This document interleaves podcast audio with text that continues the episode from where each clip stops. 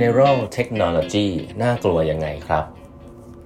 สวัสดีครับ ท่านผู้ฟังทุกท่านยินดีต้อนรับเข้าสู่แบบบรรทัดครึ่งพอดแคสต์สาระดีๆสำหรับคนทำงานที่ไม่ค่อยมีเวลาเช่นคุณนะครับ อยู่กับผมต้องกวีวุฒิเจ้าของเพจแบบบรรทัดครึ่งนะฮะ วันนี้เป็น EP ที่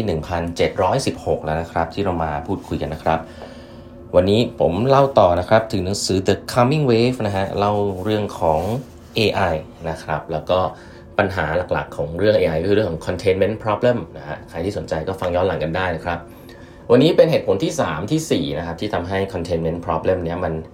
มันเกิดขึ้นนะฮะแล้วมันก็เคยเกิดแล้วแหละ แต่ว่ารอบนี้ถ้าเป็นเทคโนโลยี AI เนี่ยอาจจะยากกว่าเดิมที่เราจะไปควบคุมมันนะฮะเหตุผลที่3เนี่ยก็คือเรื่องของ omni use นะฮะ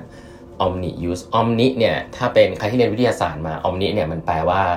รอบด้านนะแปดทิศทางรอบด้านนะฮะ ก็คือมันเป็นเทคโนโลยีที่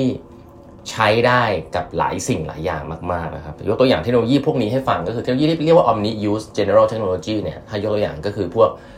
ไฟฟ้าอะไรเงี้ย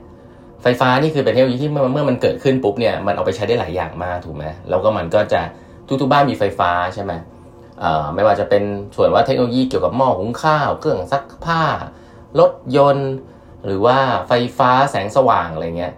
พวกนี้คือสิ่งที่คนเอามาใช้ เอาไฟฟ้ามาใช้กัน แต่ไฟฟ้าเนี่ยเป็นเทคโนโลยีพื้นฐาน แล้วสิ่งที่น่าสนใจถัดไปก็คือว่ามัน on demand เขา on demand ก็คือคุณกดปุ่มแล้วมันมาเลย คุณกดปุ่มแล้วไฟฟ้ามาเลย โครงสร้างพื้นฐานเนี้ยเป็นสิ่งที่ประเทศทุก ๆ ประเทศเนี่ยจำเป็นต้องมีนะเนี่ยคือ general technology คือไฟฟ้านะ electricity ทีนี้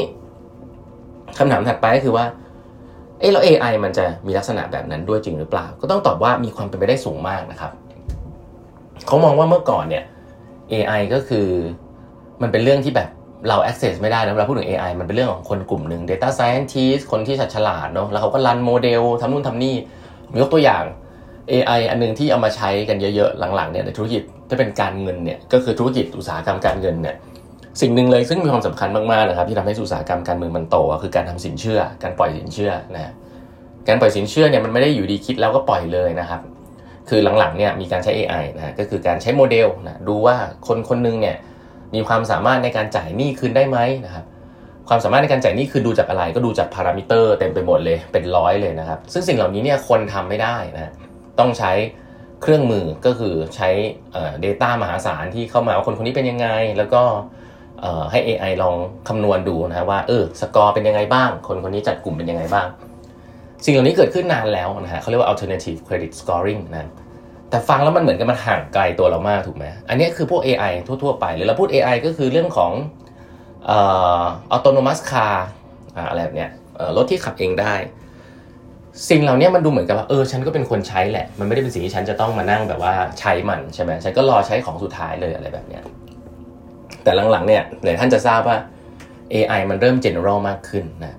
ก็เริ่มตั้งแต่ไอ้ Chat GPT ที่เราใช้กันอยู่เนี่ย อันนี้คือเบื้องหลังอะเป็นสมองขนาดใหญ่เนาะ แต่สิ่งที่เขา work กับเราเนี่ยก็คือเรื่องของใช้ interface ในเรื่องของแชทมาคุยกับเรา อนาคตอาจจะเป็นแค่เราพูด แล้วมันก็ตอบเรากลับมา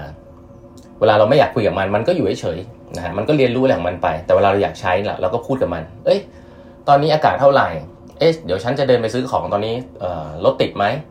เอ๊ะ ฉันอยากกำลังจะไปเที่ยวเนี่ย ช่วยวางแผนให้หน่อย คือมันเหมือนเป็นเลขาส่วนตัวเลย มันช่วยให้เรารู้ทุกสิ่งทุกอย่างได้ เห็นภาพไหมฮะว่าอันนี้มันจะดูเป็นเขาเลยเรียกว่า generative AI คือมัน general มากขึ้น generative AI เนี่ยมันก็มาจาก AI ที่สามารถสร้างโซลูชันได้หลาย ๆ ทางให้กับเรานะฮะแล้วมันก็ general มากขึ้นก็คือinterface ของมันง่ายขึ้นนะครับตะกี้ผมรู้พูดเรื่อง credit model คนก็งงว่าฉันจะไปเกี่ยวอะไรกับมันถูกไหมแต่พอผมพูดเรื่อง Chat GPT ผมพูดเรื่อง stable diffusion นะครับคนที่อยากจะสร้างรูปก็เข้าไปเขียนว่าอยากจะได้รูปแบบนี้แบบนี้ มันก็สร้างรูปให้ เทคโนโลยีพวกนี้เนี่ยมันเริ่มที่จะมีความ general มากขึ้น แล้วก็ omni use มากขึ้น ปัจจุบัน AI แล้ว generative AI เนี่ยถูกเอาไปสร้างในหลาย ๆ use case นะครับ ไม่ว่าจะเป็นการใช้ AI ในการทำ drug discovery นะ automated drug discovery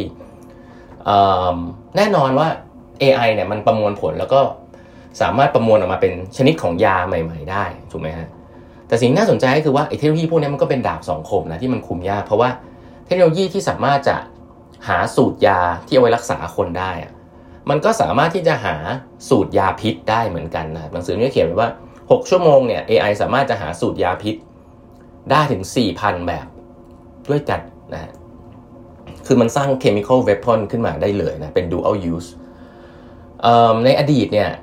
ของอย่างแอมโมเนียอย่างเงี้ยแอมโมเนียเนี่ย ถ้า เป็นสิ่งที่มีประโยชน์ก็คือทำปุ๋ยใช่ไหมแต่แอมโมเนียนะการทำแอมโมเนียที่สังเคราะห์ขึ้นมาเนี่ยก็เอาไว้ทำระเบิดได้เช่นเดียวกันเป็น chemical weapon เพราะฉะนั้นเทคโนโลยีที่มัน general แบบนี้อย่างแอมโมเนียก็เป็นเทคโนโลยีที่เอามาสร้างขึ้นกับ intention ของคนนะสิ่งนี้มันจะน่ากลัวเพราะว่ามันเอามาใช้ได้ง่ายขึ้น แต่ถ้าคนดีก็ไปใช้ในทางที่ดี คนไม่ดีก็ไปใช้ในทางที่ไม่ดีถูกไหม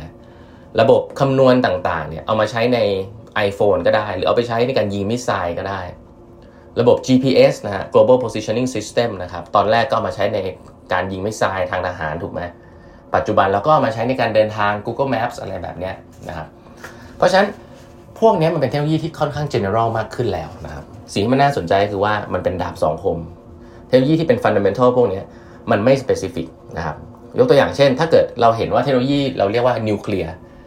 nuclear weapon นะสมมติ missile จรวด missile อย่างเงี้ยอย่างเงี้ยเราคุมได้ปัจจุบันจรวด missile เนี่ยเดี๋ยวผมจะเล่าให้ฟังตอนท้ายว่า เป็นเทคโนโลยีที่เป็นไม่กี่อันนะครับ ที่โลกทั้งโลกเนี่ยกลัวแล้วก็ช่วยกันคุมด้วยเราด้วยการบริหารจัดการด้วย regulation ต่างๆ แต่ละประเทศก็กลัวกันมาก ว่าถ้ามีตัวเนี้ยแล้วเดี๋ยวเราจะตายกันหมดนะก็เลยมีการควบคุมฮะหัวลบนิวเคลียร์ประเทศไหนมีเท่าไหร่มีเยอะมีน้อยอะไรแบบนี้ห้ามเทสนู่นนี่นั่นใช่ไหม อันเนี้ยมันเป็นเทคโนโลยีที่ specific มันก็เลยคุมได้ง่ายขึ้น เพราะว่ามันรู้ว่ามันเป็นเรื่องของนิวเคลียร์แต่ AI เนี่ยมันเป็นเรื่องที่ค่อนข้าง general มันเลยเป็นเรื่องที่ค่อนข้างควบคุมยากเขาเรียก omni use นะเพราะถ้าบอกว่าถ้าคุณห้ามฉันฉันใช้เนี่ยฉันก็ไปใช้ประโยชน์ไม่ได้สิอ่าอันนี้มันก็มันก็ถูกต้องนะแต่ถ้าพูดงั้นปุ๊บคนไม่ดีก็จะเริ่มอ้าวนี้ฉันก็เอาไปใช้ได้เหมือนกัน เพราะฉะนั้นเทคโนโลยีที่เป็น omni use แบบนี้ในอดีตเนี่ยมันเป็นเทคโนโลยีที่มีประโยชน์มากๆครับอย่างไฟฟ้าอย่างเงี้ยที่ผมพูดไปแล้วหรือว่าอย่างเครื่องจักรไอ้น้ำ ของพวกนี้เนี่ยเอาไปใช้ประโยชน์ได้เยอะ แต่ก็เป็นอันตรายเช่นเดียวกัน ปัจจุบันเนี่ย AI เนี่ยไม่ต้องมีหลายตัวแล้วนะฮะคุณผู้เขียนเนี่ยอย่างที่บอกมาจากกูมาจาก DeepMind เขาบอกว่า DeepMind เนี่ยมี General AI ตัวหนึ่งชื่อว่า Gato นะฮะ Gato ปัจจุบันโมเดลตัวเดียวกันเนี่ย Gato เนี่ยทำได้ 600 600 บทบาทนะครับ ไม่ว่าจะเป็นเล่นเกม Atari game นะไม่ว่าจะเป็นการ การพูดว่ารูปนี้นะการสร้างแคปชั่นว่ารูปนี้คือรูปอะไรอ่านอ่านรูปออก การตอบคำถามเหมือน Chat GPT หรือแม้แต่การควบคุมหุ่นยนต์นะแต่เป็นหุ่นยนต์ที่เป็นแขนหุ่นยนต์ เพื่อที่จะวางกล่องเรียงเรียงกล่องได้ขึ้นไปสูงๆแต่ใช้ AI ตัวเนี้ยตัวเดียวกันนะครับก็สามารถจะควบคุมได้เช่นเดียวกัน หุ่น Gato เนี่ย train นะฮะด้วย text ด้วย image ด้วยหลาย ๆ อย่างเนี่ยจน train ทุกวันนะครับมันก็เก่งขึ้นเรื่อย ๆ ซึ่ง มันทำ activity ได้เยอะมากนะครับ เพราะฉะนั้นต่อไปเนี่ยเราไม่ได้มี AI หลายตัว เรามี AI อยู่ไม่กี่ตัว แต่มันทำได้หลายอย่าง และสิ่งนี้ก็เป็นสิ่งที่ค่อนข้างจะน่ากลัวนะครับเช่นเดียวกันนะเทคโนโลยีที่เป็น general เนี่ยยกตัวอย่างอีกอันหนึ่งก็คืออย่างมีดเนี่ยมีดที่เป็นเทคโนโลยีนะมีดเอามาทำอะไรได้บ้างฮะมีดเอามาทำอาหารถูกไหมแต่มีดก็เอาไปใช้ฆ่าคนได้ เพราะฉะนั้นแล้วเทคโนโลยีเหล่านี้เราให้เรามองเป็นเทคโนโลยีนะครับ